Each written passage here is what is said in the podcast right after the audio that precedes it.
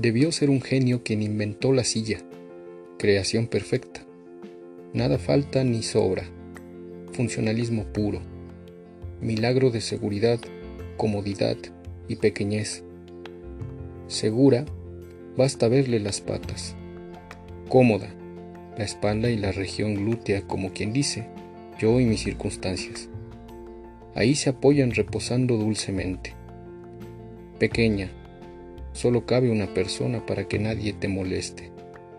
A la medida del hombre, con tal que el hombre no se exceda en la medida. Si de pronto una silla hablara, su primera exclamación sería, Uf, qué cargada es la gente.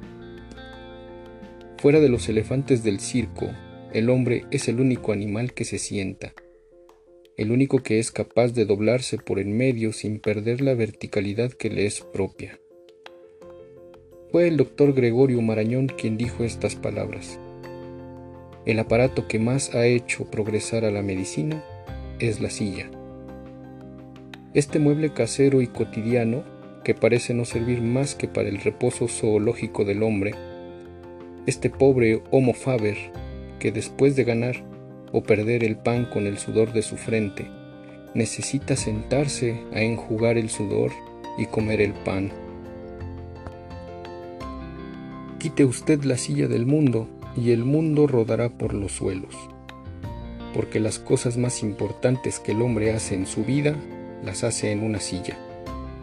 En silla come, viaja, ve cine y televisión, oye un concierto, trabaja en la oficina, asiste a clases, toma café, estudia, platica con los amigos, juega dominó, lee el periódico, presencia el food y los toros, arregla los negocios, le empastan una muela, firma el acta de matrimonio, descabeza un sueño, arrastra la vejez naturalmente en silla de ruedas y redacta el testamento.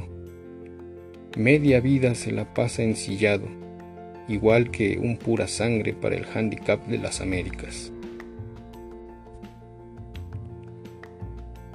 Por eso no es de extrañar que una de las empresas con mayor futuro en un mundo sin futuro sea la fabricación y venta de sillas.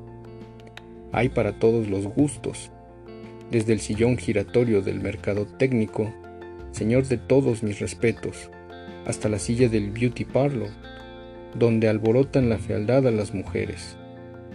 Desde la cátedra, donde el maestro imparte sabiduría, hasta la chaise longue del analista, donde toda locura tiene asientos reservados.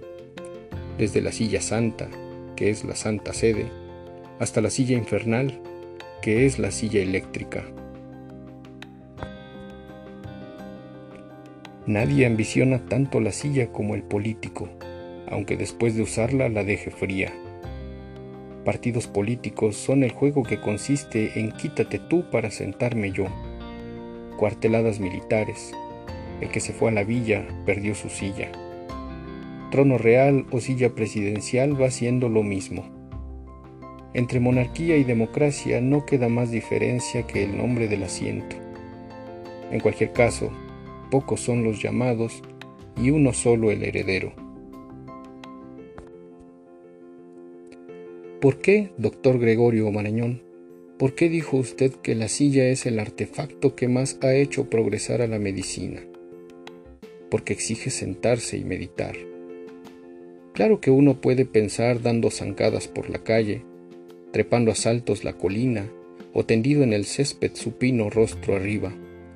Pero sentarse, la actitud misma, es ya una invitación al reposo, obliga a reflexionar en los avances de la medicina y donde quiera que surge un arranque de progreso, es que ahí hubo una silla, un acto de contemplación. Dime si te sientas y te diré si meditas. Esto es precisamente lo que el hombre moderno menos hace. No puede, no sabe o no quiere sentarse a pensar. Prefiere echar a andar los ojos, los oídos, los labios, los músculos, a poner en marcha su capacidad de reflexión. No reflexiona ni sobre sí mismo, su presente y su trascendencia, ni sobre el mundo circundante. Robot teledirigido, camina y actúa sin saber por qué ni para qué. La feria de los títeres.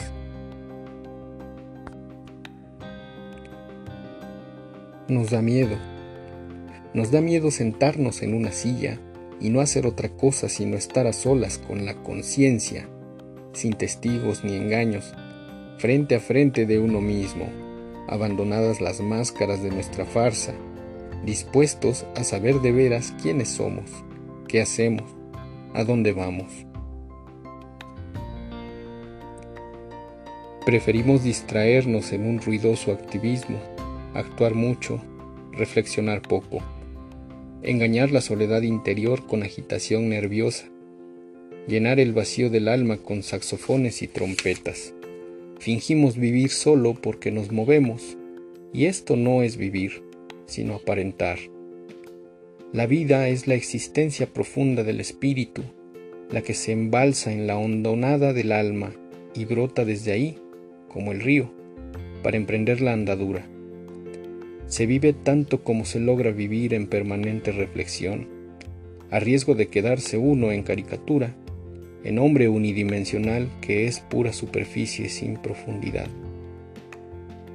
Cuando el hombre invierte en contemplación, se resuelve en éxito, por una semilla de silencio, un otoño garantizado. Quien sabe sentarse a meditar, tendrá una vida como un disco, sí, un LP, larga duración y alta fidelidad.